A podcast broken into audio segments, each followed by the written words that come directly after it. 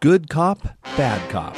It's a formula so mainstream that it was the basis of a character in the Lego movie, where Liam Neeson voiced the dual personalities of a tiny plastic policeman named Good Cop, Bad Cop, who was literally two faced, depending on the situation. Even when kind of disturbing, he was kind of adorable. There is nothing the least bit adorable, but plenty that is disturbing, unsettling, compelling, and creepy about Keith Huff's two character play, A Steady Rain, running through February 6th at Wells Fargo Center. Presented by Left Edge Theater, directed with sharp focus and an appealing simplicity by Argo Thompson, the propulsive crime drama takes the corny old cliches about good cops and bad cops, and after gleefully indulging in them to a nearly shameless degree, aggressively and thrillingly disassembles those icons of police force pulp fiction piece by piece. Using minimal furniture on an entirely bare stage, Nick Sholley and Mike Schaefer play two low level beat cops, lifelong friends, career partners, and frustrated veterans of the force who've watched dozens of others be promoted ahead of them, leaving them to patrol the seedy streets of Chicago with little hope of ever landing a better, less dangerous job. We soon learn why.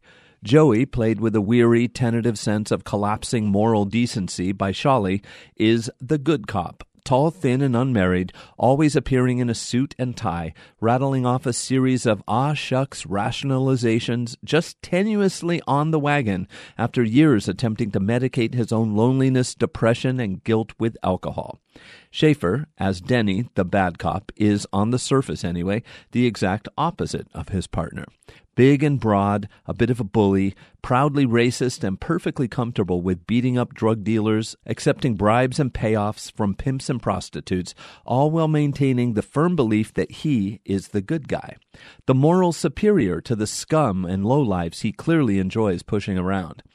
A fiercely protective husband and father, perhaps not quite as committed or faithful as he wants to believe, Denny constantly pushes Joey to find a woman and start a family of his own. Then it starts to rain.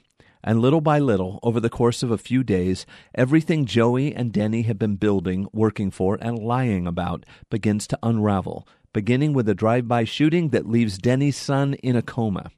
What unfolds, not surprisingly, given the playwright's pedigree as a writer for such shows as American Crime, Mad Men, and House of Cards, is at turns frighteningly funny, edge of your seat tense, and increasingly packed with surprises. Choosing to trust the talents of his magnificent duo of actors, director Thompson avoids cluttering the action with extraneous embellishments. Beyond an atmospheric soundscape of rain, thunder, and the occasional car crash or gunshot, Thompson makes the most of the two chairs and single wooden table that act as a set, letting the story and the power of the performances carry the show. The writing is superb, crammed with great lines and complex, sometimes astonishing truths. And the story is, in the end, so much more than the simple good and bad dynamic it initially appears to be.